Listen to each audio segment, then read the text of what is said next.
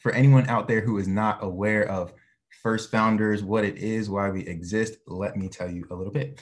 Uh, here at First Founders, we're on a mission to lower barriers to entry and increase the likelihood of success in the innovation ecosystem by creating access to educational programming, relevant networks, and funding opportunities. We started as just sort of an accelerator program piloting in New Castle County, Delaware. We had eight entrepreneurs who were amazing and we learned that we were sort of onto something and we had to do more work to support underrepresented founders and more work to, to build a more inclusive ecosystem. So we've since scaled up to become a global community of more than 150 entrepreneurs around the world, which is just amazing to, to say out loud. I'm so proud of that fact. And the fact that there are just so many amazing innovators working every day to make the world a better place for all of us. So thank you all for doing the work. Um, I mentioned a little bit earlier that tonight is the finals, right? So that means there were there was a pr- preliminary round, and we said, you know, we want to do a pitch competition that's a little bit different, a little more interesting. So we said, okay, let's use our our podcast, which is called Innovation Included. You can listen to it anywhere you listen to podcasts. And we said, how can we use this uh, as a platform to really share the stories of amazing founders that are in our community. So we launched what we called the podcast pitch competition, where we had 27 startups in our community who were challenged with crafting a really, really strong story and a really, really strong pitch.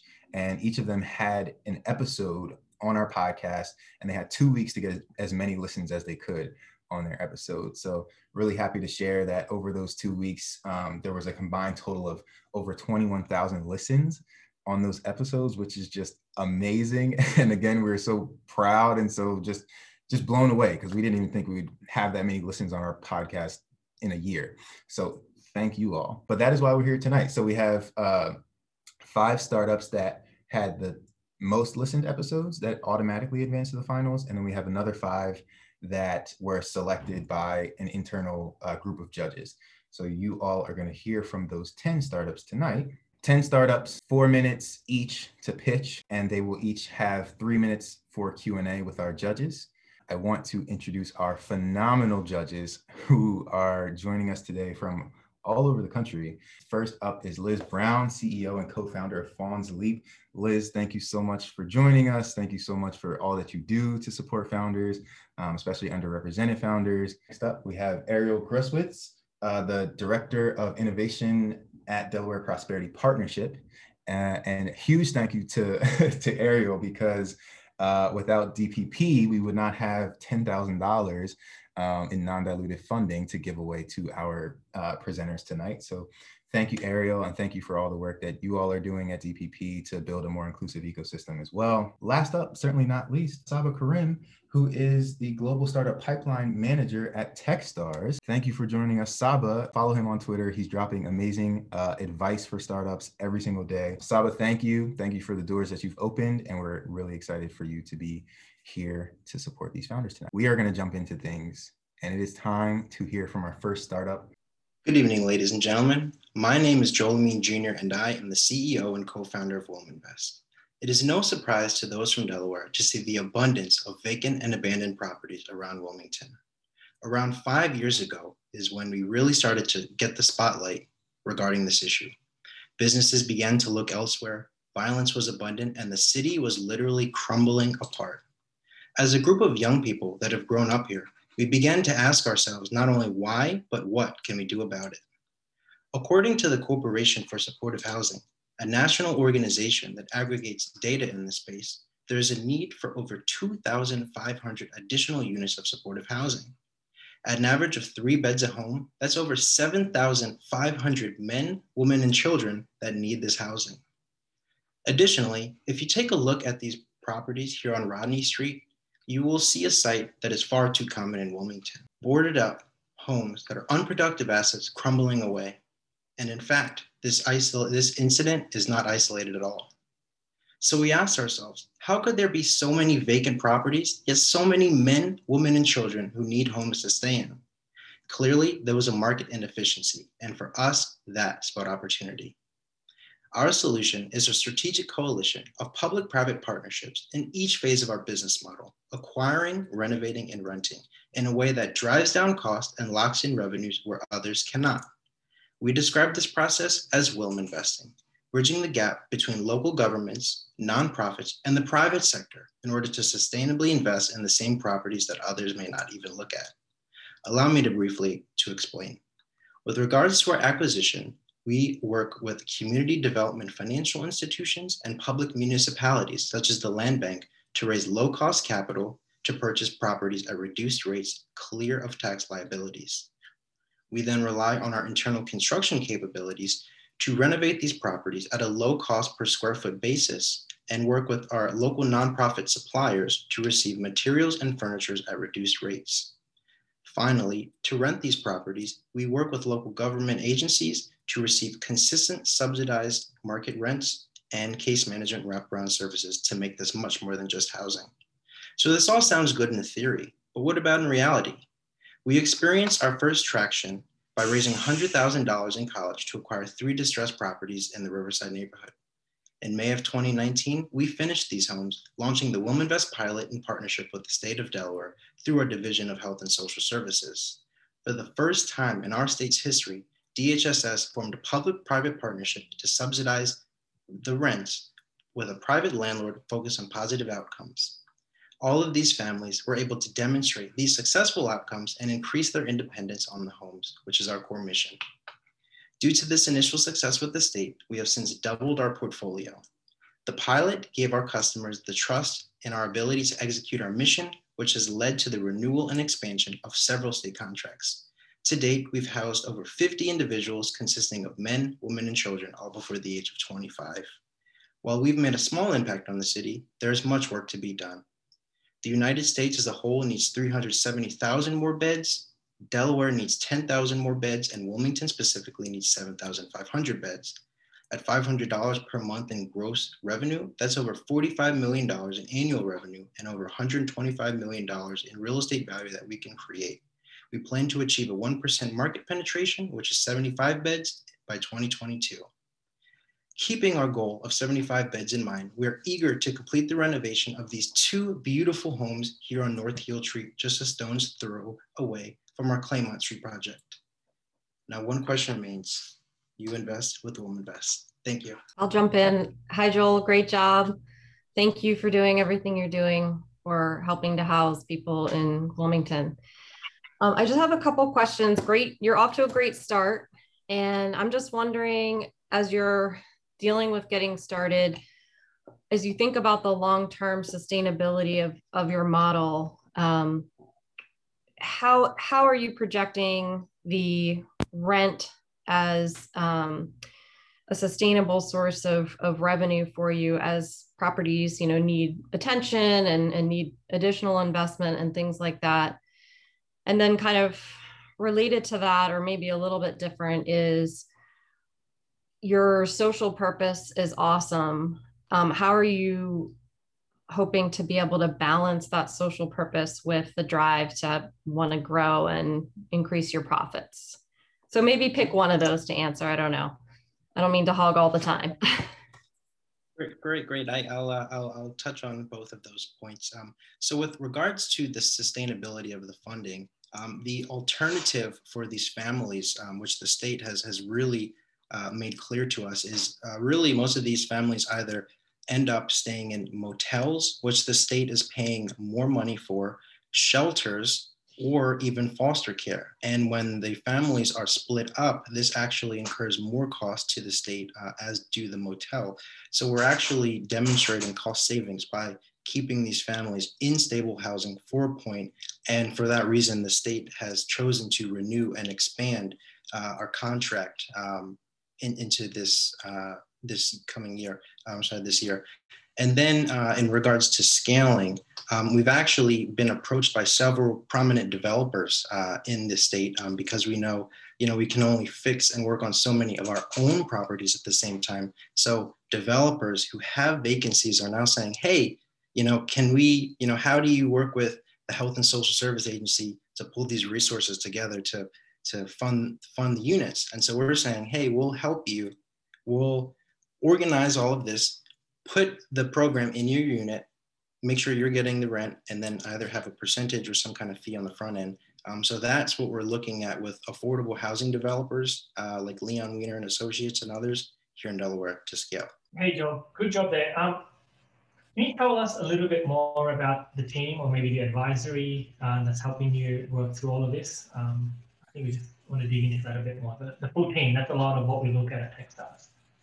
Yes, yes, and I apologize. I have the uh, team slide in our appendices, but really there's three core founders. Uh, we all met in middle school uh, right here in Wilmington, Delaware, and we kind of describe ourselves, it's our team, it's funny, as social impact, real estate, and investing. Um, our co-founder, Bryce, he's very socially minded, um, was a lifelong Boy Scout, very focused on a lot of the relationship building with DHSS.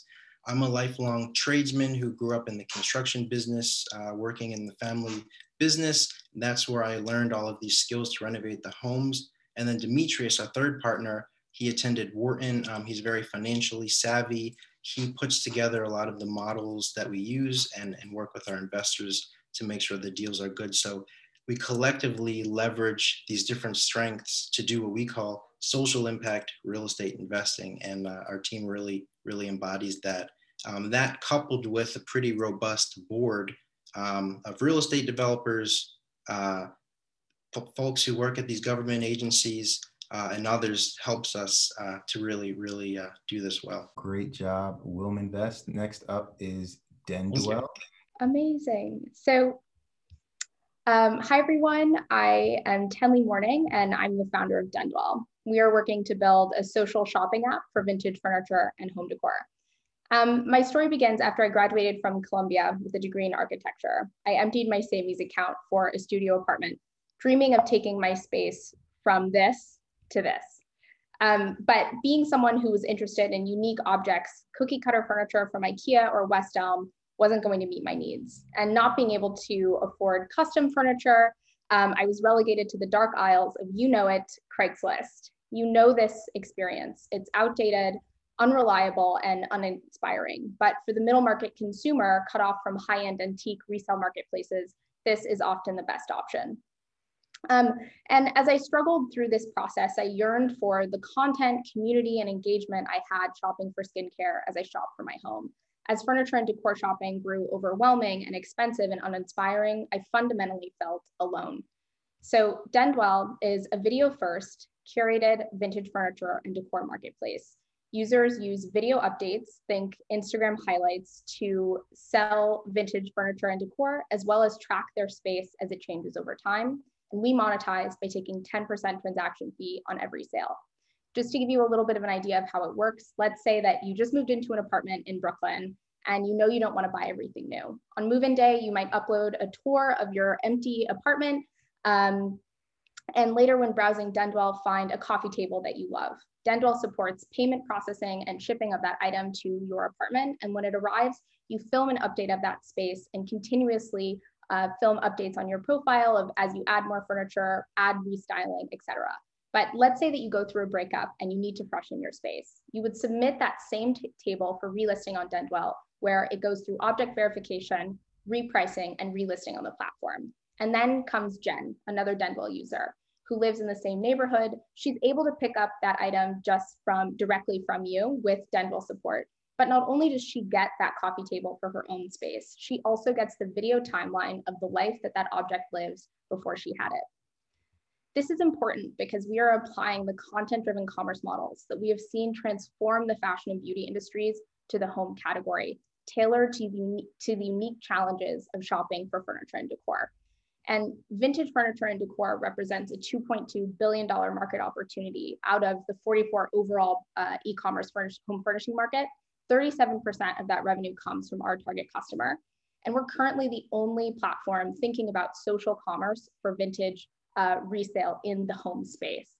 This is incredibly important as since the onset of the COVID-19 pandemic, the home category has seen a 48% increase in spend, and we truly believe that we're entering the decade of home. We're currently operating as a community as a service platform, building trust with our community and hacking the supply of our commerce platform by aggregating vintage vendors into a private B2B community. And once we reach 50,000 members in this content community as a service uh, model, we'll roll out commerce to a cohort of our most engaged members. But we're already proving that we know how to talk to our target customer. We have social engagement far and above platform averages and are growing at a 17% month over month rate, rate having just launched four weeks ago. Our target customer is the young urban renter who identifies as a creative. She's shopping at Everlane and Glossier, but where does she shop for her home? Dendwell is filling that gap. Um, my experience was uh, on the founding team of a beauty startup where I took a business, was supported a business to 2 million in revenue in just under two years. My team brings domain expertise in uh, community building and editorial content, and we're onboarding a CTO. In Q3, we'll launch a uh, pre-seed raise, but support from first founders and partners could help extend our runway. Uh, thank you. Hey, good job there, Denver. Uh. Oh, sorry, Chanel. um, hey, I really like that. I love the flow of that pitch. Uh, couple questions, and I really want to understand the business model. I'm not, I'm not familiar with community as a service. Um, I can't keep up to date with all the cool new things. So can you talk to me a little bit more about how you make money? Um, yeah. So right now we're not focused on monetizing this community. We're really just focused on building trust and positioning Dendwell as the brand to come to when shopping for vintage and decor. There is a huge explosion of independent vintage sell sellers shopping on Instagram, for example, um, yeah. but they're really decentralized. And so we're, we're, we just launched a couple of weeks ago a curated directory of vintage sellers. Um, and so we're using that directory to really uh, become the kind of name of this new movement.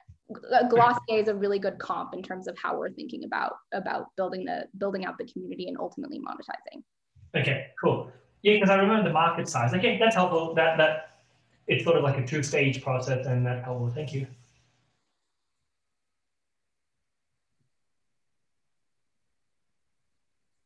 Great job, Tenley. Um, I don't really have any questions for you. I guess one of my questions is, um, are you still involved in your beauty startup or is this your, your sole focus for now? No, no, I was, um, I wasn't a founder on that. I was a, a founding, I was team number, team member number one, um, but I left that in 2019 to pursue this full time. Okay. And it seems like it's pretty, um, a pretty unique space. Do you have any competitors that you can identify at this point? Yeah, so there are there are other places that you can buy resale furniture. So like Craigslist, Facebook Marketplace. Um, but when we're really looking at platforms like uh, Depop or um, Object Limited, really who are thinking about adding that social element into shopping for vintage furniture and decor. And in that way, no, we don't have any direct competitors. Awesome. Great job. Did I, um, I just ask the final question. Uh, did you talk about the transaction or the, tr the traction that you've had? Like website looks amazing. Um, and so I'm wondering if you've had a lot of purchases on it um, outside, like, yeah, just tell me about the traction as a summary, I guess. Yeah, so um, again, we're really focused on kind of those community metrics. So we're growing our community 17, currently 17% month over month. We have social engagement rate is about at 10%, which typical platform is like 4%, as that's the same goes for our email subscription. We're at like 55% engagement. Yeah. Um, and so we're, yeah, we're really just focused on the community. And, and ultimately, I think we're, we validated the fact that we understand how to speak to this community um, and to kind of bring them into our universe. Next up is going to be Get Potluck. I'm Hope. I'm Abu. And, and we, we, are, Get, Get Potluck. Potluck. When we were young, we both ate a variety of ethnic dishes, from Puerto Rican arroz con gandules to Sierra Leonean fufu. However, what we never realized until we were older is just how hard it is to access the specific ingredients that make these foods so special. So Get Potluck is an ethnic grocery delivery service that leverages local ethnic grocery stores to deliver culture through food. The problem we found is that accessing ethnic groceries is costly and inconvenient. This is because American supermarkets have limited options and ethnic supermarkets are typically far outdated and have no delivery. And so we're filling in the geographical gaps that ethnic groceries um, currently do not reach. We're leveraging the 44,000 plus ethnic supermarkets in the US, and we're also acknowledging that by 2045, the US is expected to be over 50% culturally diverse which tells us that solutions need to be in place now um, to kind of stay ahead of this new majority. So Get Potluck provides an online marketplace where customers can browse and order ethnic groceries by culture straight from their phones and computers. After an order is placed, we go into a local ethnic grocer, buy those items, and deliver that order straight to the customer. The American supermarket industry is valued over $1 trillion. The ethnic grocery store industry is valued at $44.3 billion and has seen over a 10% growth this year. Get Potluck is within the ethnic grocery delivery industry, which has a potential value of $4.4 billion and is growing. We've also seen a 400% increase in online grocery shopping that we can tap into. Out of the 128 million households in the US, there are 43 million ethnic households. And we're starting by um, we're starting with the 1.1 million international students on and around campuses that have told us that they don't have an affordable way of actually getting to ethnic grocery stores.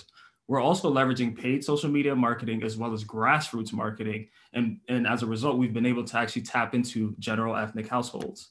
So I'm one of the co-founders of Get Potluck, and I've been in charge of social media and communications. And I'm the other co-founder of Get Potluck. I've been in charge of operations as well as um, building out our delivery systems.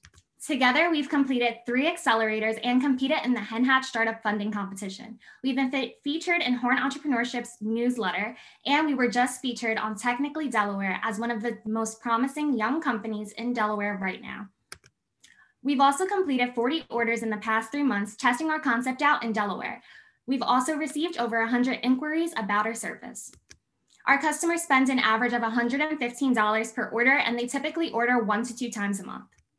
Our revenue currently wraps around delivery fees. However, we're looking to open up um, additional revenue streams uh, by using groceries to create cultural experiences, as well as by collecting data towards our own limited supply of inventory that we'll mark up by 10%.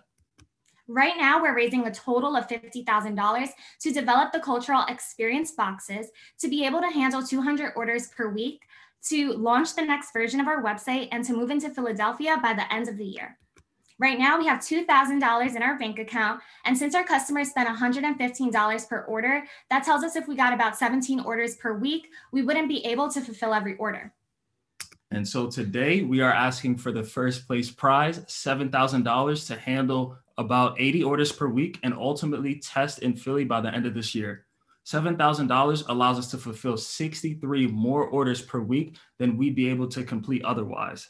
So help us make this first step towards scaling and, and towards actually, sorry, um, towards actually uh, making ethnic foods a lot more accessible. Thank, Thank you. you. Great job, Hope and Abu. So I guess one of my questions is, like you said, the um, delivery of groceries has just skyrocketed in the last year because of the pandemic. Um, what kinds of threats do you see from platforms like Instacart I know you have a unique value in um, that maybe Instacart, for example, doesn't deliver from ethnic grocery stores, but are you seeing any trends with those bigger platforms moving in that direction? Or you know how do you how are you anticipating the threats that might be there from larger competitors? Yeah so so obviously uh instacart is is well established. You know they have their human resources they have their um, American chain sort of um, supermarkets, uh, but their model is sort of is based off of that sort of transparent pricing, uh, transparency of inventory, and like having the exact brands and all of that kind of stuff. Um, whereas ethnic groceries, uh, like Hope said, they're kind of outdated technologically, and as a result, don't actually keep um, tons of inventory um, electronically right? And so we kind of think that you know we've we've started to develop a competitive advantage there by actually collecting that information and organizing it. Yeah And we've seen that models with their own inventories so kind of like gopuff if you know. Um, they're actually more successful than models like instacart that rely on the shoppers and drivers to kind of do all of that. Yeah and so because so we're trying to move to that. Yeah. Sorry. All right thanks. So i i think this is really interesting because I'm half Greek, and one of my biggest frustrations when I moved to Philadelphia was that I would start cooking and I wouldn't know where to get something. Yeah. Um, like there were only very few really random stores that carried the stuff that I wanted, and none of them do delivery. So I think you're definitely onto something really, really useful. Um, my question is though, I mean, you touched on a few different things Um, first off, you mentioned GoPuff. Are you looking to eventually carry your own inventory, or do you want to continue to support these um, these ethnic grocers? Yeah. Um, so uh, our current model, um, our current model, kind of uh, still sort of supports um, ethnic groceries.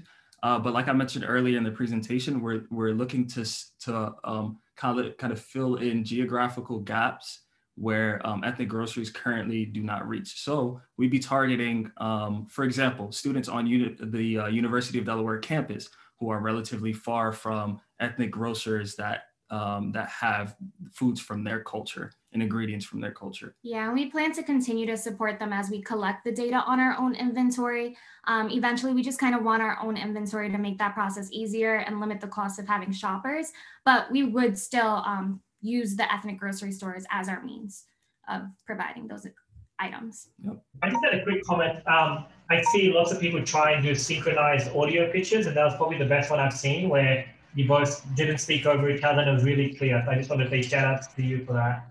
thank you. Thank, Thank you. you. oh, you missed that one, but that's fine.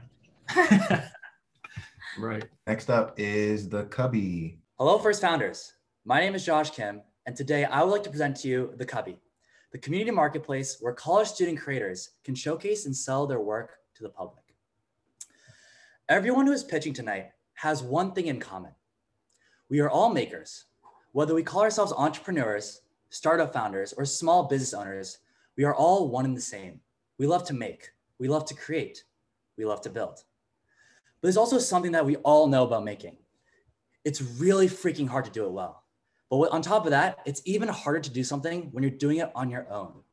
I still remember when I was working on the Cubby on my own during the entire first year and feeling so vulnerable and so scared. I was building something that other people wouldn't like. Would they like the marketplace? Would they even want the marketplace? Would people even use it?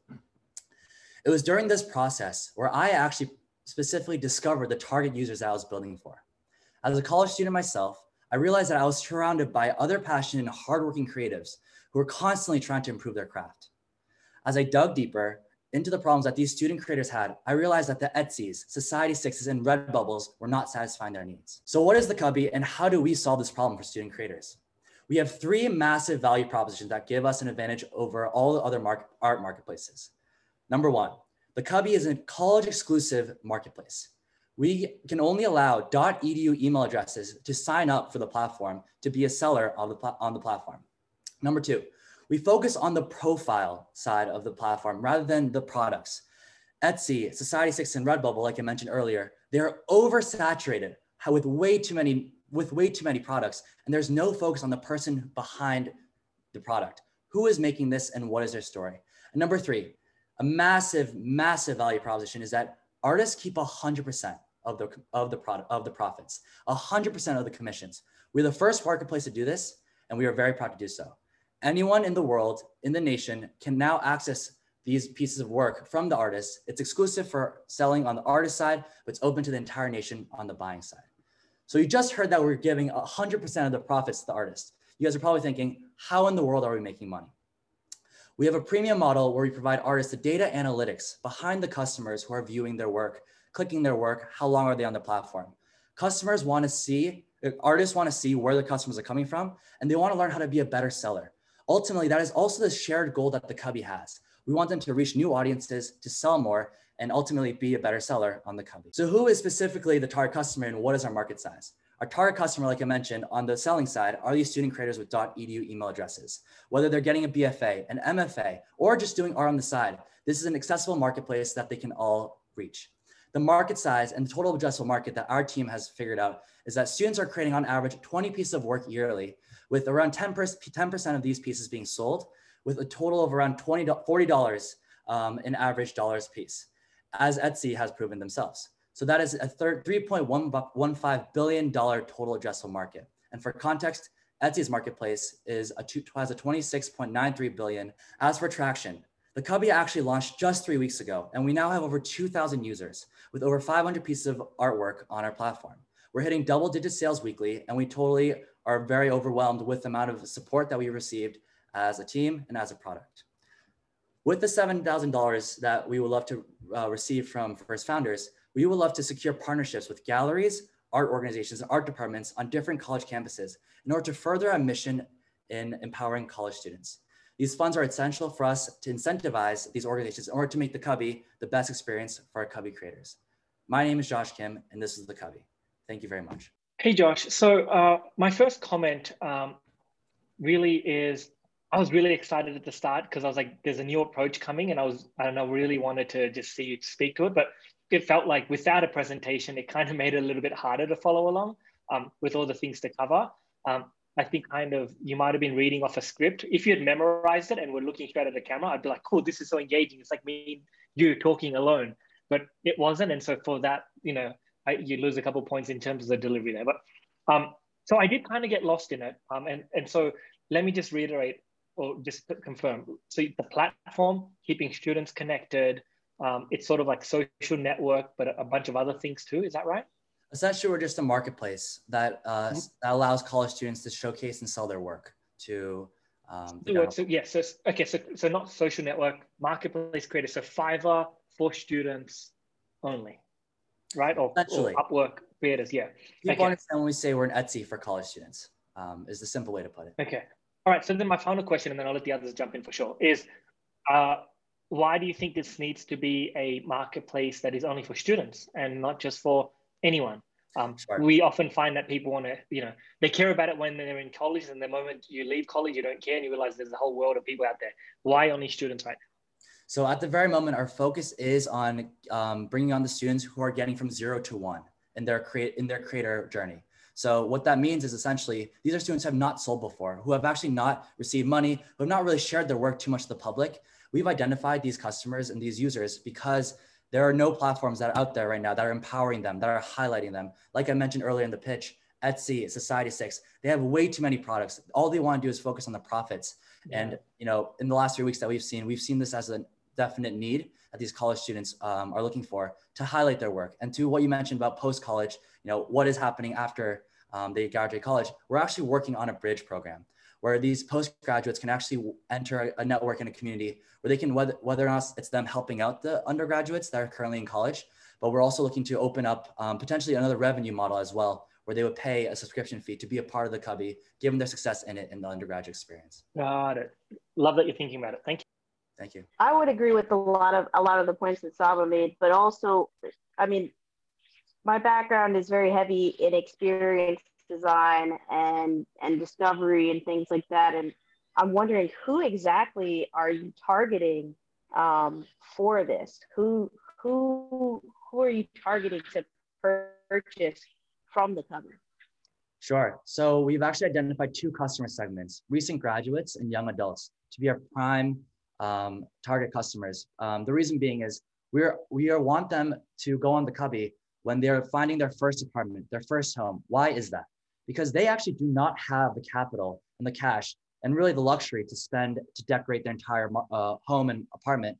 And I don't know if you guys remember the first apartment that you guys got, but you guys definitely want to decorate it, make it look good. And so, you know, being recent grads, um, whether it's the whether it's the empathy that they have for college, the college experience, and the college students, but also that tie that they want to have with their college experience um, that we want to provide them. And also, our our marketplace is exclusive, uh, is very um, um, we're specialized in uh, uh, more inexpensive prices. And so we want to make sure that that's accessible for both college student creators as well as the customers. Awesome job. Next up is Kiddie Kredit. Good evening. Now, before I get started today, I want to take everybody through a mental journey. Think back to when you got your first credit card.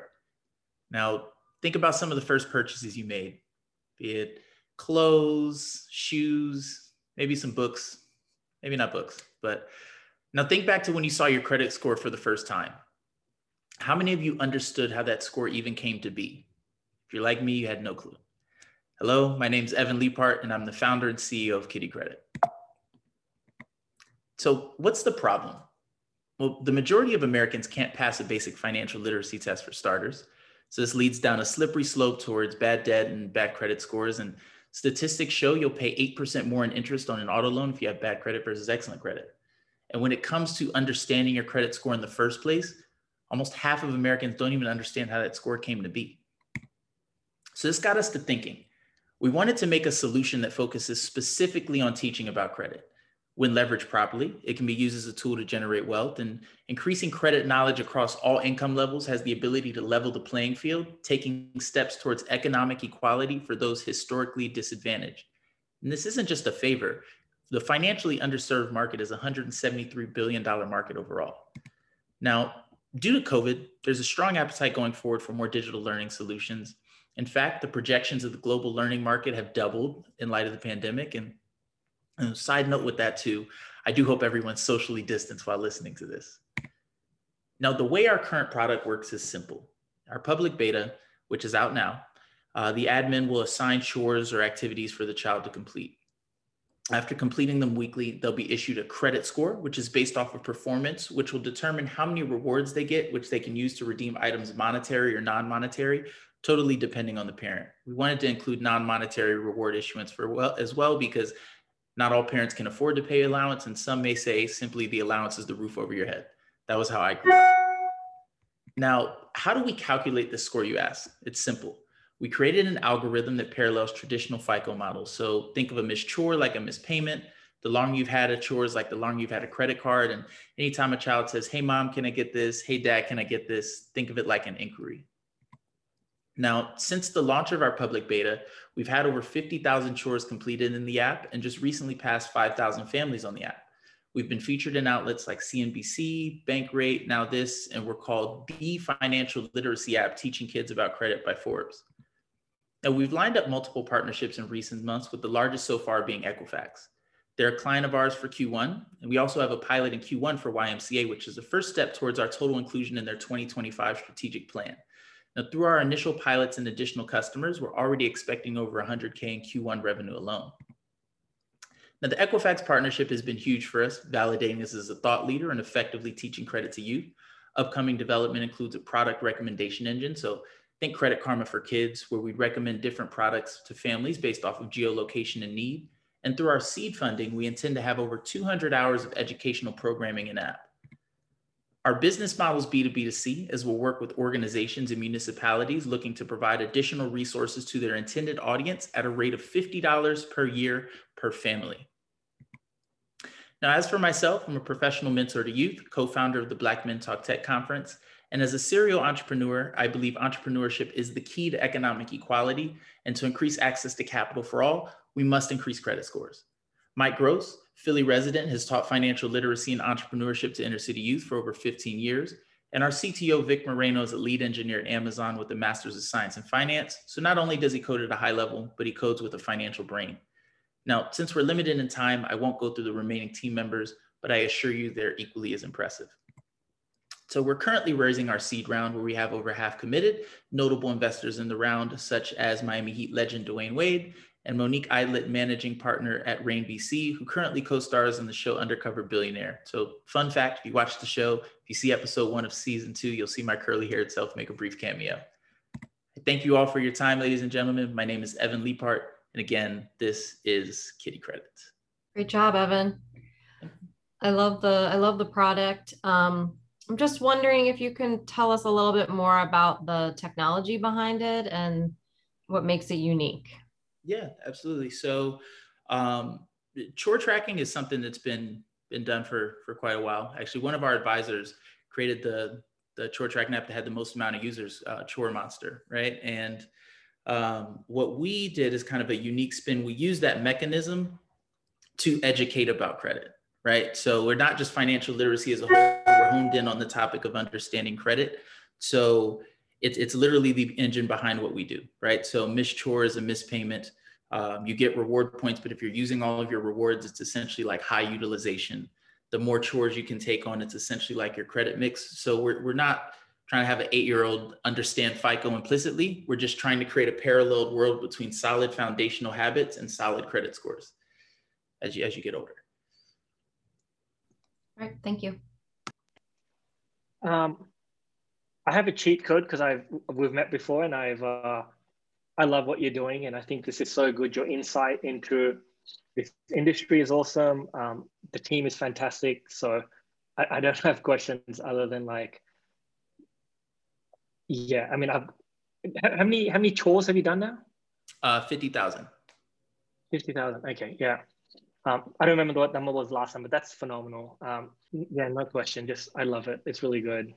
People need to. Uh, I, I would be using this for my kids um, once I get kids. I, I have one more really question about the um, the revenue model. Could you just go into that a little bit more? I, I understand the partnerships, but just kind of how that will work. Yeah, sure. So when we started, like naively, we were essentially like, you know, just all parents will download it, they'll love it, they'll pay premium. But what we realized is that the best way to so engagement is tough, right, in this particular space, right? Because it's it's a you need dual usage. You need the parent to essentially download it and stay engaged with it. And you need the kid to use it too. But the people that are the biggest supporters of what we're doing tend to be parents that have faced some sort of financial adversity at one point in their lives and really want to see that future change for them. So um, what we said is, look, if we work with organizations and municipalities to where this is a focus for them, it's essentially like a dual initiative to increase, you know, to encourage the engagement, right? So to narrow down the organizations, like so, for example, like a YMCA, it works. A Big Brother, Big Sisters, it works. Um, Boys and Girls Club, like places where we all had initial conversations, because people are already kind of going to them to, you know, better themselves or better their kids. So we see this as a, a sign, a kind of an additional push from there. Um, so that just from the business model itself, but then going into that even further, the people that need to learn about credit the most are the people that probably shouldn't pay monthly for anything else you know? So we also felt it was responsible by design to go with that. And then so yeah so we charge $50 per um, per family unit per year. We'll probably convert that to a monthly model. Uh, we just did that essentially because we're a lean startup to be able to front load.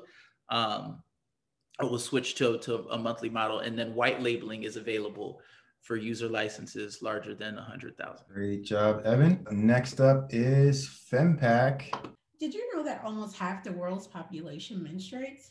Over 80% of menstruating people experience unexpected periods multiple times in a year, some more than others. Now, if you're not familiar with the term menstruating or menstruation, I'm sure you've gotten a call from your wife, partner, or daughter asking you to pick up a box of tampons or pads from the store.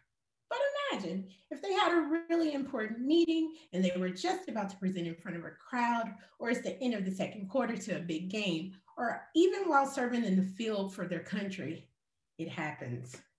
It's an oh, sh- I just got my period in public kind of feeling. Now, there are only so many options from here. One, putting those menstrual MacGyver skills to use and creating a makeshift pad.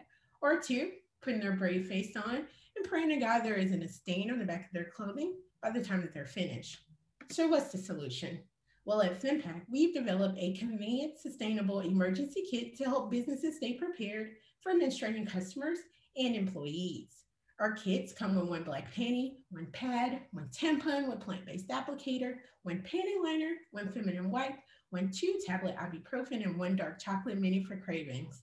It's the perfect solution to every menstruating person's problem. Now, our team consists of myself. My name is April Roy, and I'm the founder and CEO. I have a BA in Fine Arts with 10 years of product development experience. My COO, Billy Golston, has an MBA with over 15 years of military service experience in operations. Jenny Golston, my CSLO, has a BS and MS with over eight years of military experience building warehouse um, in medical emergency warehouses, as well as Eric Johnston, my CMO and CTO, who has a degree in graphic design as well as web design, has over 10 years of branding and web development experience. Now, the global feminine hygiene product market garnered over $24 billion last year. We see about 10% of that being FemPack's addressable market.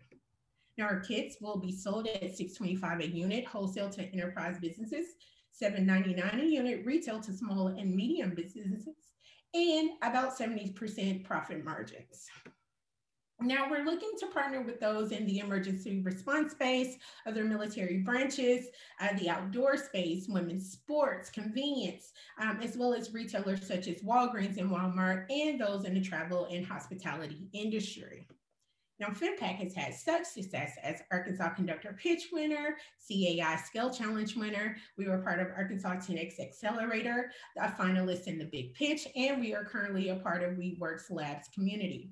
We partnered with Safety Before Skills Swim School, Museum of Discovery, Arkansas Economic Development Commission, the Greater Bentonville Chamber of Commerce, uh, Arkansas Period Poverty Project, and Arkansas National Guard.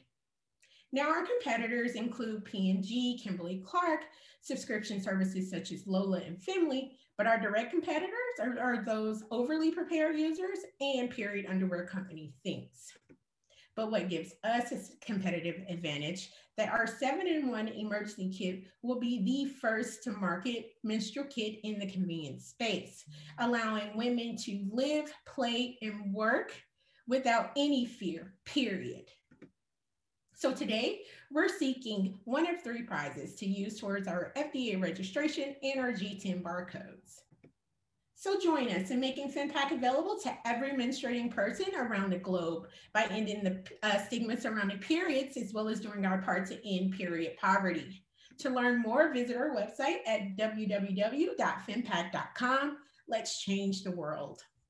Was I want I, I wanted to to add first off, I'm, I'm a little choppy right now. I actually live in an RV. I'm, I'm traveling, and I was in the Air Force, so I totally many of the emergencies you mentioned are things that hit me. and actually, I, I had to get my RV towed the other day, and I realized, oh my gosh, I forgot to take my tampons out. So, totally get it. I have a question about the the language that you use and your your target audience, um, because you say people who menstruate, but the name doesn't seem as inclusive to include all people who menstruate that might not identify as women. I don't know if you've thought about that or, you know, it sounded like you might have from the language you use, but I'm, I'm just curious what your thoughts are. Yes, yes, definitely. Um, when I first launched my company, I had someone to reach out to me and was like, hey, just so you know, not all people, not all women who menstruate identify themselves as a woman or female. And so I started to change the language then. So that's why I say menstruating people, just because not all people who menstruate are women. Great job, April. Um, I just have a question about your, I get the, um, the markets generally, but the model in terms of who you're selling to directly, like who you're actually targeting to sell to are a B2B company. Um, we have just relocated to Bentonville, Arkansas with the help of the Chamber of Commerce. And so we are piloting, piloting our um, product there because that those are the industries that we're targeting. So the mar- um, manufacturing industry. So we have companies like Tyson Foods and Simmons, um, as well as um, the sporting industry as well. Um, and so we're able to hone those markets here in Northwest Arkansas so we can expand regionally and nationally. Have you thought about uh, a channel of like vending machines or Cargo, which is a company that Uber works with to build like it just, you know, it just in cars available. Have you thought about that at all? I'm just curious to see how you think about it. Yes, uh, definitely. So, um, an advisor of mine, Bjorn Simmons, uh, he sold his company to Dawn Dickson, who owns PopCom. And so we were thinking about partnering with her um, in the vending space for um, our product. Consider adding some chocolate with peanut butter, but besides that, sounds really cool. Thank you. Thank you guys. Yeah, we figured that we can create period equity through the corporate partners. So if they start, then we can begin to normalize the conversation surrounding periods and uh, in the stigma as well. All right, next up is Golden Hour. Hi, my name is Karthi. I am the founder and CEO of Golden Hour. We help people find, set, and achieve their goals in the midst of their busy lives. Golden Hour was born out of a class project when I was an undergrad at Cornell. Back then, like many other students, I felt tremendous pressure to do all the things. And it wasn't until much later that I realized there's more to life than having the longest resume on the block. Ever since I wanted to help shift this paradigm of productivity and purposeful living from getting things done to doing the right things college students often don't know what the right things to do are and they stress themselves out trying to do it all they're learning to manage their lives on their own for the first time while also trying to figure out what they want to do with the rest of their lives At Golden Hour, we're building a productivity tool to make it all a bit easier to track and manage. It is a one stop shop for scheduling, task management, and self improvement. We help our users break their goals across various domains of life into actionable steps, either tasks or routines. Each day, we encourage our users to plan and review their day. Our product also features a goal discovery experience where users can browse different ideas and activities and choose what they want to bring into their lives. We're going to be initially focused on meeting the needs of undergrad students, helping them bridge the gap between college and a career, and supporting them in building the soft skills they need to be successful in the next phase of their lives. We'd also pre populate all of their class schedules, assignment deadlines, and exam dates, and help them break down daunting tasks like studying for an exam or writing a paper into more bite sized chunks, nudging them to make progress early and often. We also want to leverage micro communities on campus to harness accountability and collaboration across shared goals and career aspirations. We launched an alpha last year. We've had over 700 people sign up, over 40 college students who've interned with us since then, and many more that we've had conversations with. We're launching a beta with a mobile app in June and introducing a key new workflow around daily planning and review that we're very excited about.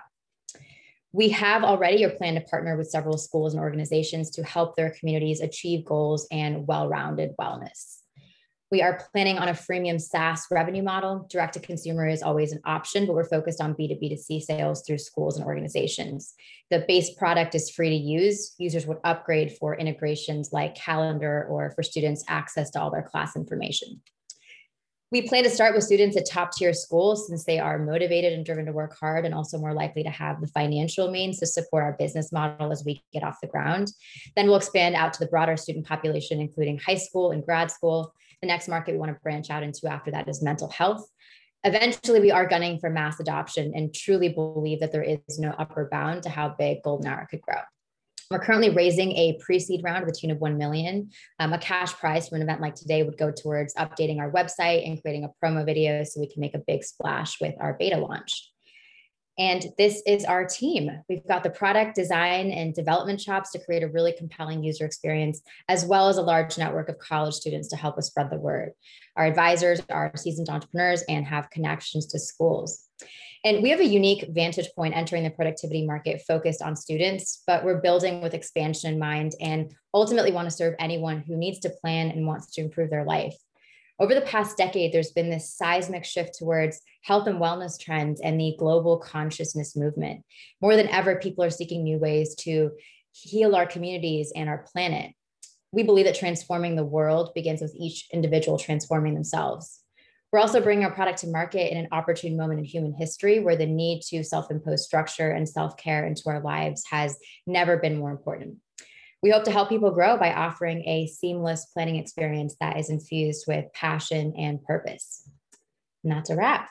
Thank you. Hey, Karthi, great job there. Uh, I love the name. I love the branding. I love the value prop. Anything that makes life more efficient is super cool. Um, I, I missed something in between, and I just want to know. So, do you have any of this built yet, or is this yeah. in the works? Okay. Yeah, we, we launched an alpha last year. Um, it's a web-based product. It's, it's live at goldenhour.com.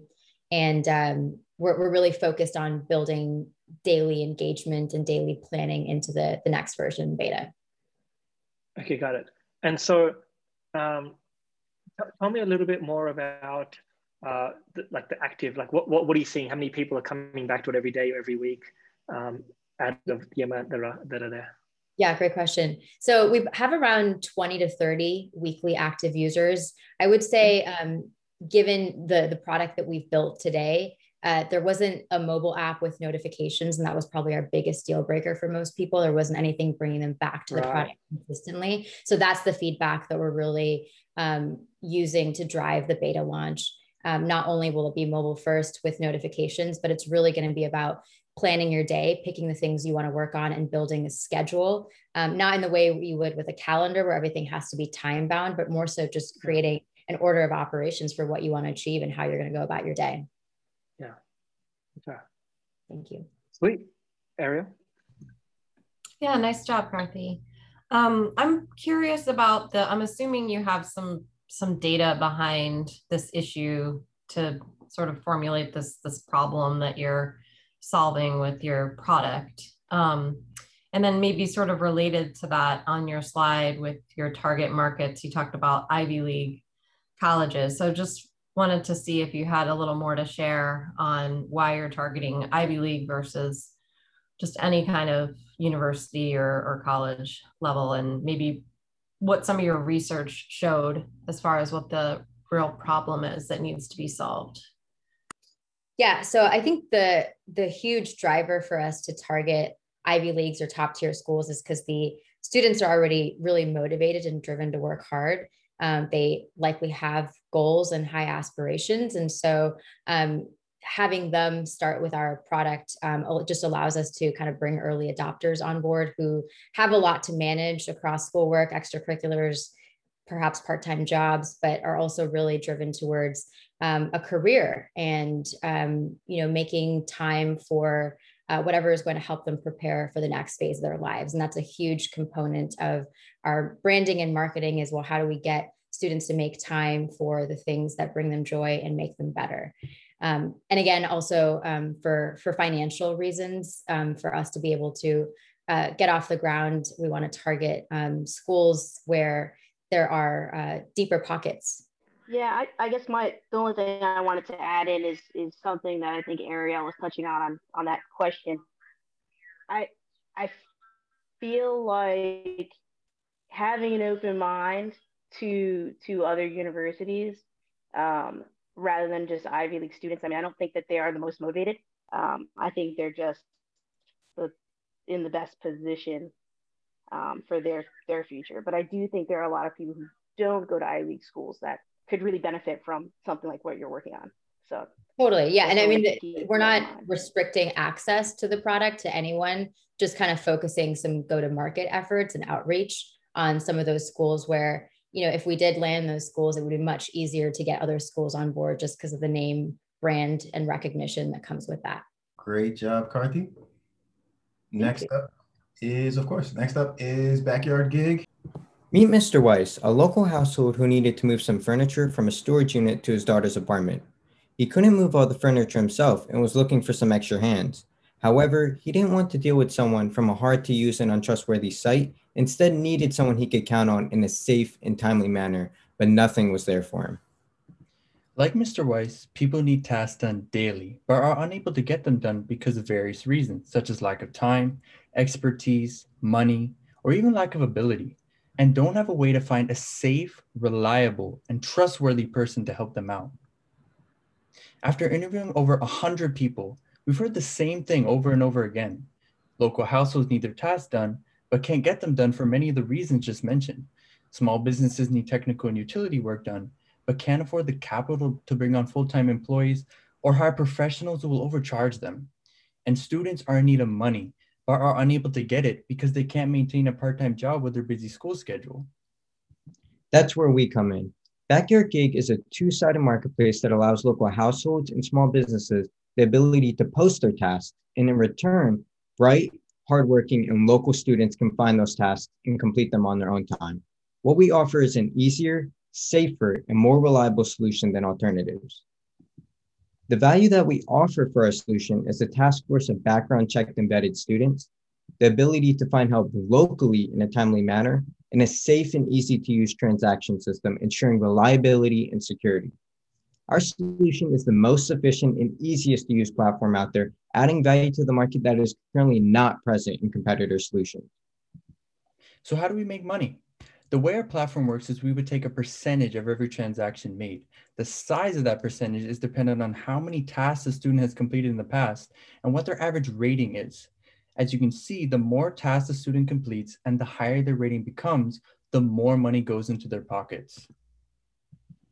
Currently, we have our MVP platform out on the market. In just a short time span, we've had 33, over 33 tasks posted on the site, ranging from things such as weeding to tutoring to even revamping a website for a business.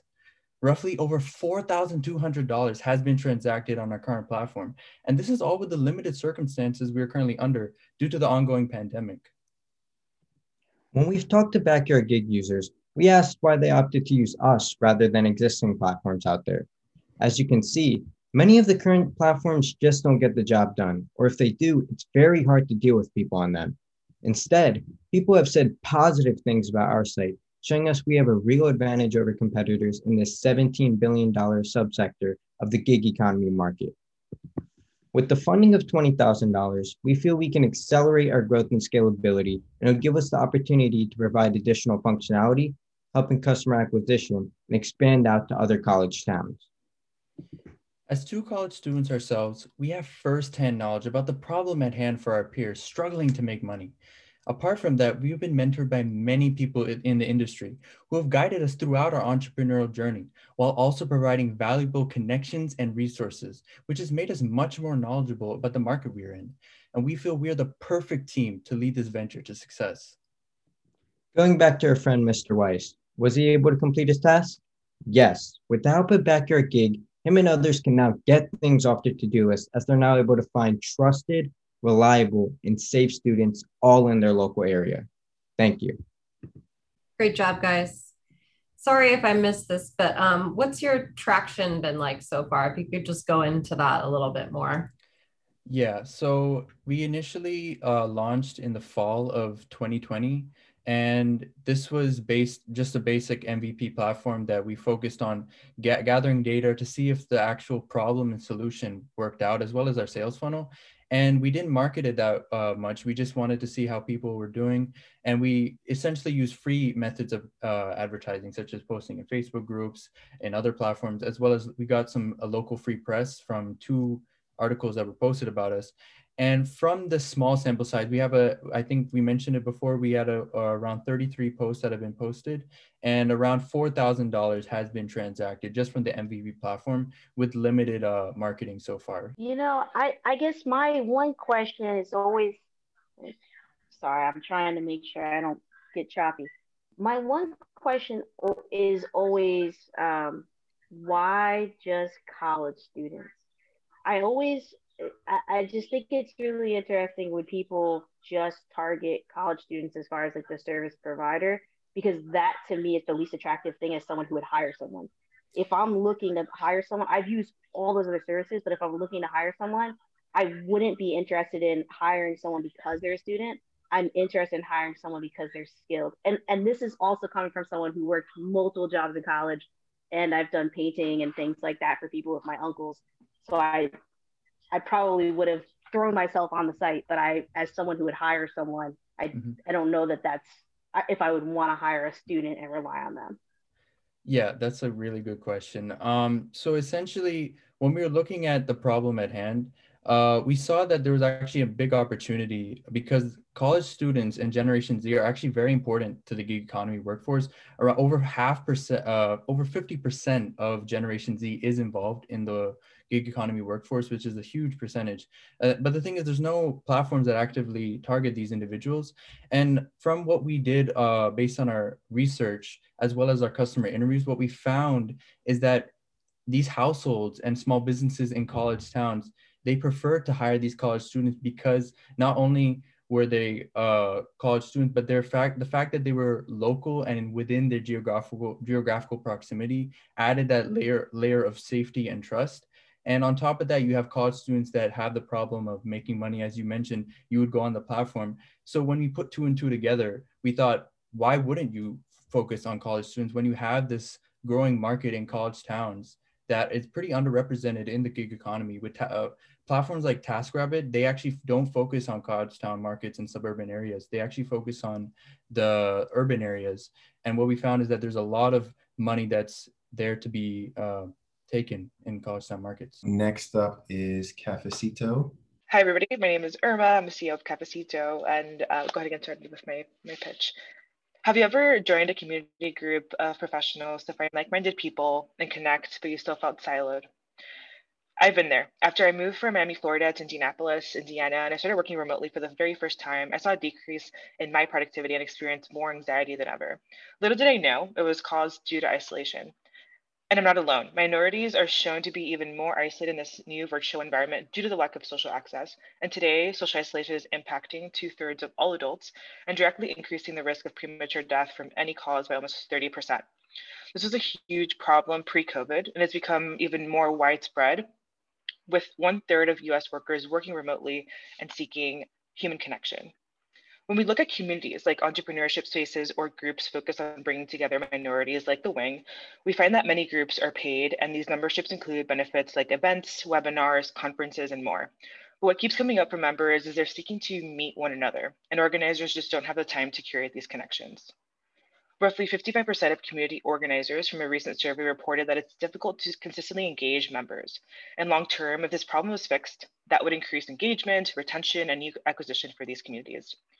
I mean, just imagine a 20,000 member Slack group like this one, or a co-working space where nobody knows each other, yet it's supposed to be, be a community of people that you can trust, talk shop with, and build friendships with. In this environment, it's easy for members to disengage and turn, and that's the last thing organizers want. And with communities growing more rapidly than ever, we're here to help with our custom matching and community building tool. My name is Irma and I'm the founder and CEO of Cafecito. We are a startup in the community building space that already has three paid customers in two months and previously organically grew a consumer product to 3,000 users in less than one year. We primarily help small to medium sized community groups like entrepreneurship groups and co working spaces that are independently owned foster a sense of belonging by connecting, engaging, and retaining their audience easily. On the flip side, members of these communities feel connected and engaged. Right now, community groups have members that are churning because they're disengaged, they haven't met anyone, they're isolated, and they aren't motivated to contribute. And this directly impacts loss of revenue and retention for these organizations. With our tool and AI in the future, we can completely change this problem for community groups and in the future, many different verticals as they make efforts to recreate in-person socialization and connectedness. In terms of attraction, uh, we launched our, our B2B MVP um, in mid-January of this year. And we have our first paid pilot underway with our second one starting next week. We have three paying customers and four active leads in our pipeline. And we're also leveraging our B2C product, which we launched last year to create a funnel into our B2B product. We have a pretty unique opportunity as the pandemic has impacted both organizations and professionals who were used to the in-person water cooler and now have transitioned to virtual. 260 million professionals are working from home right now and seeking for ways to foster human connection. Our serviceable, serviceable addressable market is comprised of the of these 50,000 plus groups, and our initial target market would result in 47 million ARR if every independent community were to pay at least $75 per month. This number would of course grow as we reach larger communities and as we expand into additional segments over time. We have built a first-class group of team members, advisors and interns who have worked in product development, marketing, and enterprise products. My background is in psychology and product, and I've also been working remotely for many years. Uh, Keith and Craig are our two core developers with years of experience in engineering and management, and Jessica and Russell are supporting and carrying out our social media and data initiatives. We are seeking to use the funds towards engineering and marketing to help us keep up with the new and existing demand for our pilot product and to reach more independent organizers. Our ask is if you are, if you do run a community group or know anybody who does, we would love to get in contact and see if we can help them. Thank you for sharing this time with me and I'm happy to answer any questions. I know there are a few other, well, I've heard of several other apps that are doing similar things right now. Who are your biggest competitors and and what makes you different? Yeah, great question. Um, our biggest competitor right now is an app called Donut. Um, it's a Slack bot, um, lives in Slack. Essentially, it randomly connects you with another person in that Slack group.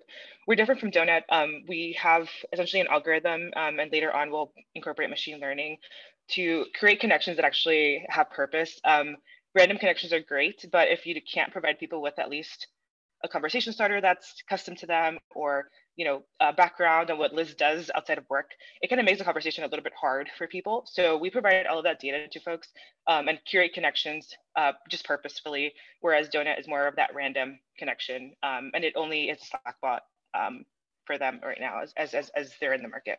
Great job, Irma. I, I think part of my question, maybe you answered it, was is the model um, when you're pulling in these pre-existing groups or um, organizations that maybe already have a platform, but you're putting them on this platform, are you just you're going down into the individuals that are part of those organizations, or are you just um, aggregating all of the various organizations onto your platform? for example, if uh, first founders were to use Cafecito, they would be the organization, and then they would have their own separate kind of internal network, and all of their members would go into that internal network. Um, we do have plans to kind of expand that. So if we could create a bigger community of like many first founder groups, and then kind of have a bigger network. That's kind of like the bigger plan, but we're just starting off with just uh, com- one community at a time with their own internal. Okay, so yeah, you would just be connecting people within each community. Okay, Yes, cool. correct. All right, thanks. Thank you. It's a question from Saba. um, why you why this team? Um, I I've been working remotely for many many years now, and solving isolation is like my my core. um, I want to make people feel less isolated. Um, loneliness is a huge huge problem that I don't think a lot of us think about at all. Um, like studies have shown that the long term effects of loneliness are really terrible for us. Um, so if I can, by starting with community groups, if if we can start getting embedded into different cities and states and countries as the tool that, that every community uses for engagement, um, I can really see, you know, um, us being able to solve isolation in in a wider scale. Um, in terms of the team, uh, uh, we we really want to innovate for the future of work. Um, we, we've all worked remotely. We've all um, experienced this firsthand, um, and so I think that makes us, you know, really set up to to go forward and um, and lead the company. Thank you for your questions. Really appreciate it. All right, we are on our final presenter. Wavelength is up next. Hello, my name is Victor Ario, and I'm the founder and CEO of Wavelength, the first creative platform that converts the social equity of designers into dollars. So today, majority of designers who start their own agencies are unsuccessful. This is due to a bunch of reasons, such as a lack of experience, lack of time management when balancing multiple projects and proposals, or just the inability to properly market themselves. Wavelength enables designers to operate their own agencies by leveling the playing field for all entrepreneurs. The old way of doing things involved designers working for a salary at a huge agency where owners retained most of the profit. Now, a designer can be empowered even if they lack the proper management experience. Our software serves as a one-stop shop in the following ways. One, we enable designers to generate additional leads by redirecting their audiences from social media, something that no one in the industry is currently doing. Two, we assist designers to do more while working less by automating client workflows. And three, we instill trust with every transaction by holding payments in escrow until the designer's work is accepted by the client. With the old way of doing things, agency owners had to use multiple tools to manage their entire operation. Now, all they need is wavelength, which comes at a fraction of the price of all these services combined. Our target audience is both graphic and UI UX designers, whose markets add up to a whopping $51.8 billion according to IBISWorld. In addition, Wavelength is currently taking a bottom-up approach where we're capturing segments of the market that haven't been accounted for yet. In order for Wavelength to be successful, we identified that our moat has to consist of an ecosystem comprised of university graphic design and UI UX students. These partnerships enables design students to be prepared for the rapidly changing world while allowing them to control their own destinies. The best part about our ecosystem is the fact that new students enroll every semester where word of mouth and network effects will contribute to our exponential growth. Right now, we're currently working and planning to roll out with General Assembly to their global network of students and alums, which is the top UI UX bootcamp in the world, according to uxplanet.org. In addition, we currently have 50 plus designers in our alpha release as we're focused on user testing and feedback so we can test our assumptions before we bring the full product into the market. Currently, our team comes with more than 32 plus years of experience working at the top tech, consulting, and media companies in the world. To close, we would use the top prize of $7,000 to properly compensate a professional UI UX designer diligently attempt paid marketing by A-B testing various messages to understand what resonates with our audience and use the remainder of the funds to help jumpstart our community with resources that they desire. Everyone has a unique frequency, but we could all connect on the same wavelength. Thank you. Great job, Victor. I really like the I really like the concept because I think it's uh, it's sort of the trend that um, people really want to be their own boss, and and I think the the gig economy is is definitely um, you know going to be more of a more of a factor going forward. So I like the approach. I don't really have any questions, but um, great job. Thank you. So this is interesting. What gave you the idea for this? I'm, I'm a designer. I'm an experienced designer, and I teach. I teach uh, at Drexel and Jefferson, so I, mm-hmm. I understand this market. Great question. So, long story short, originally Wavelength started out as a marketplace for musicians, where we connected musicians to visual um, uh, designers, such as uh, graphic designers, photographers, videographers. Now, what we realized through that process, we realized that, hey, a two-sided marketplace is extremely difficult. And when we started focusing in on our audience, we saw that a lot of graphic designers that we spoke to were handling their business on Instagram, Twitter, WhatsApp, and other social media platforms where most of their audiences relied on and where they get most of their conversions. And so we said, hey, if we have the solution, they could just share their profile, their portal um, in their Instagram. If their tweet goes viral, they can share it right under there. They get conversions, and then the lead generation takes them through the entire process. How are you competing with other? You know, how, how are you better than, than some of the competition? Because there are some some places where where designers post their their work and can get leads. What what makes what you're doing better? Yeah. So you know, our tagline in the beginning was we're the first uh, we're the first creative platform that converts the social equity of designers into dollars.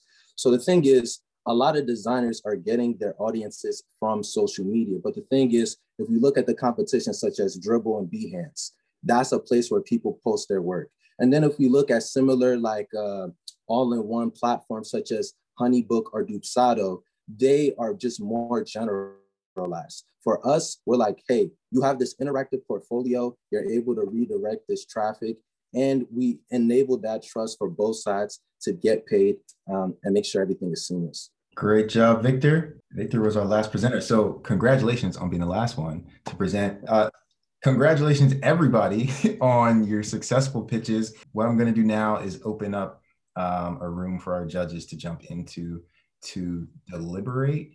I'm, I'm just going to share this. I am so proud of our entire community. Like, first of all, just to be an entrepreneur is is quite the journey and adventure to say the absolute least.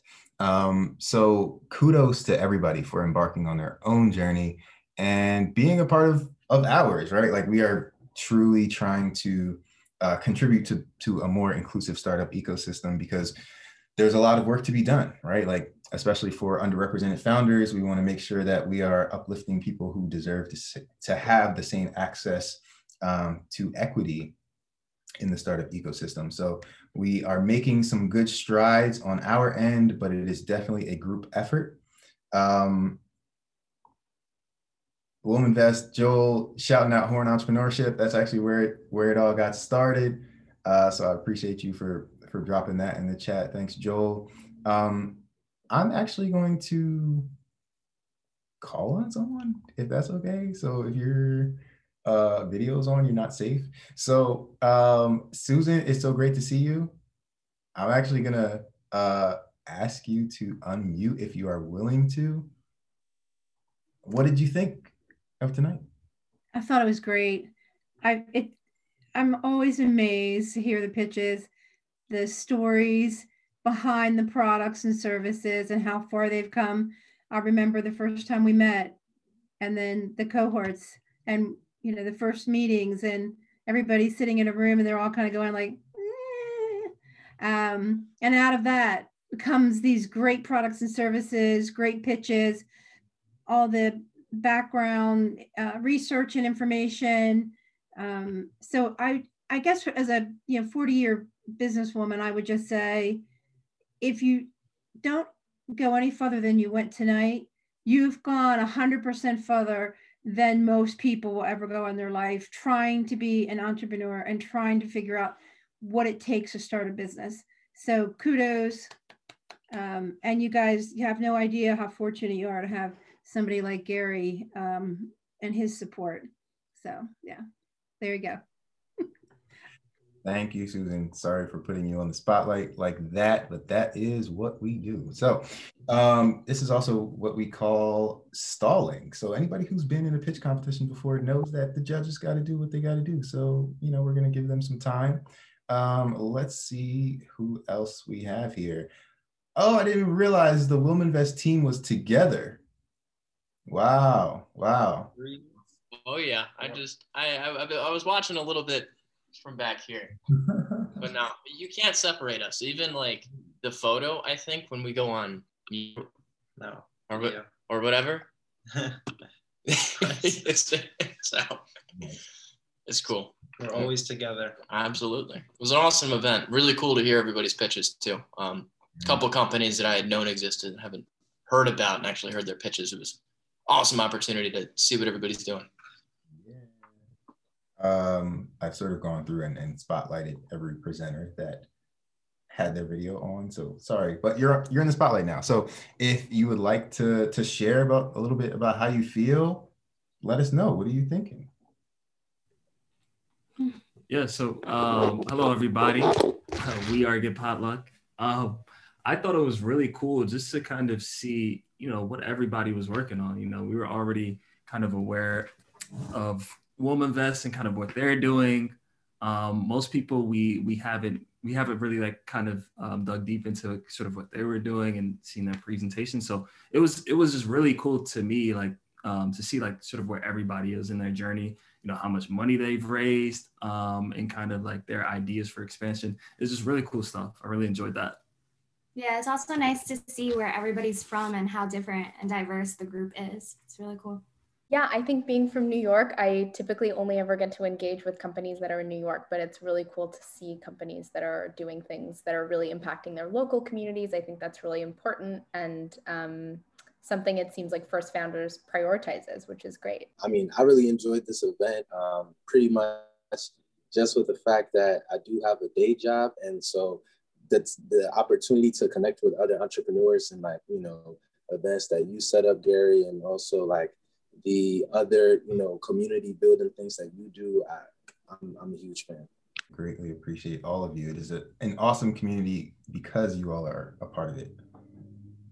I, I, I definitely know how it feels though to not be able to work on your venture like full time, and it's just, I mean, like anything, the older we get, the further we get from you know being out of college, you know, the more reality sets in and all that. But um, but yeah, it's it's just a, uh, to think a couple of you guys know Vince. He would always say, "quote Winston." He would use Winston Churchill's quote. What is it?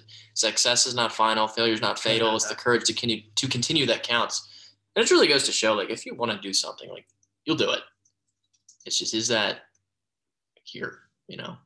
So def definitely can retweet that struggle with. I want to work on my passion project 100% of the time, but I can't. So it all makes sense always appreciate a good uh, Vince-ism. So mm. that's very unique to the University of Delaware. But yes, glad um, glad his Vinces is still going strong. So I think we still need about two or three more minutes. Y'all told your stories on a podcast that has has crossed borders at this point. It is, you know, a, a global, a podcast with global phenomenon. yes, your awesome. story is out there, and people are hearing about you, and they are going to want to support and get involved. So, um, in my eyes, there are certainly no losers, um, and we're gonna do a lot more of this. I mean, listen, this is this is a pitch competition. This is this is one thing. You know, anybody who knows me we do all the things. So we got more stuff coming. And it, awesome. Can't wait. Listen, our mission is to support you all. So um, that that means through programs, it means through events, that means pitch competitions, it means mentorship, funding, all these different things. So um, yes, we are going to continue to work. It is early in the year. We are just getting started. Hey, Thank Gary. you, Gary. You've been a great support. We really appreciate all that you do for the entrepreneur community. So thank you so much. Appreciate y'all. Hey, Gary, it's Susan again. I just wanted to say, you know, people ask me sometimes, some of my professional uh, working friends say, why do you spend so much time with things like First Founders or the other accelerator programs that I work with at universities. Um, and I said, because it's, first of all, I'm just amazed that you can take, like when I first met Abu, he had a general concept of something that was a problem. And, you know, in business, we would kind of t- sit down in a room and we'd white paper and maybe we would come up with an idea, um, you know, of how to solve for that problem. But you guys aren't working with a team of people. Like I was an executive director at a bank and I managed about five or 600 people, $130 billion deposit portfolio. And when we had a problem, I would call everybody in the Six Sigma team or the lean team, uh, the smart MBA, you know, kind of people.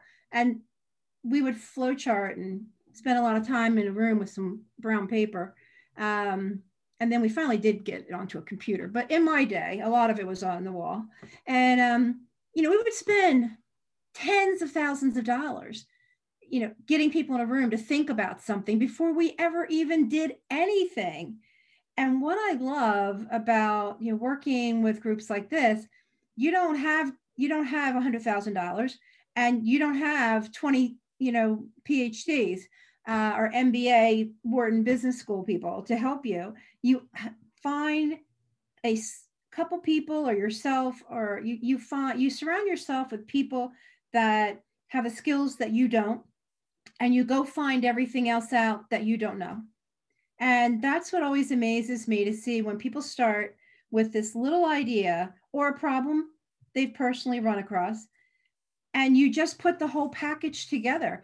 And so i think that just excites me. And you know this group and three or four other groups are you know very similar in the fact that you start with a nugget you know and you build from that. And i just think it's impressive. And i always look back and think geez if we had groups like this when i was just starting out you know i might have been bill gates so but you guys keep me inspired um, to keep thinking thank you so much susan that was phenomenal um, i I took notes on what you just did. So thank you.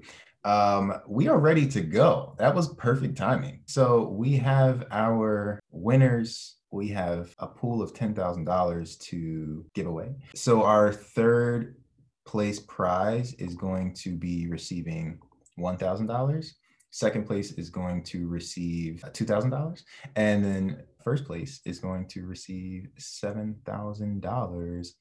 So all right, here we go. I'm so proud of all of you. All right, here we go. It's time to go. You all have been waiting long enough. Thank you to our judges. I know the decision was tough, but let's jump right on into this. So, our $1,000 prize winner, Get Potluck. Congratulations to Team Get Potluck. Well earned, well earned. Our $2,000 prize is going to Dendwell. Congratulations to Dendwell. First place, grand prize, 7K is going to Kiddie Kredit. Congratulations to Kiddie Kredit. All right. Congratulations to everybody. Um, well earned, well deserved. You all worked incredibly hard to get here. And again, this is just the beginning. So there are no losers in my eyes, and we're going to keep this thing going. So thank you all for attending. Um, just to share a couple more things, we're going to be announcing that um, First Founders is now a part of uh, the Techstars Access program. So we have some really cool things to share with you all, um, some opportunities, resources, connections, um, benefits that are going to support everyone in our community. So we are leveling up as an organization. Uh, we are also a part of uh, Village Capital and the Black Innovation Alliance's Building an Equitable Future programs. And, and we truly want to make sure that we are contributing to a more inclusive and equitable ecosystem um, and positioning ourselves to support you all as founders uh, because we all go up to, together. So thank you all for being a part of this amazing event, this amazing community. Uh, thank you to our sponsor, Delaware Prosperity Partnership. Thank you to our judges. Thank you everyone for being here and being a part of our community. Great job, everybody. Thank you. Great pitches. And uh, I look forward to seeing what everybody does next. I threw my info in the chat. If anyone wants to get in touch, um, I, I didn't get to say this before. I previously worked at Backstage Capital. I currently work with another accelerator in Philly. And um, I'm always happy to, to talk to founders Uh, so feel free to be in touch no matter where you landed at this. All right. And if you're not a member of the community, go to firstfounders.org, join our newsletter, check out the stuff we got going on uh, because you definitely don't want to miss it. Everyone is welcome to join. And uh, yeah, we'll see you on the other side. Thank you all again. Enjoy the rest of your nights. Continue to stay safe, be healthy, and we'll talk to you very soon. Bye, everybody.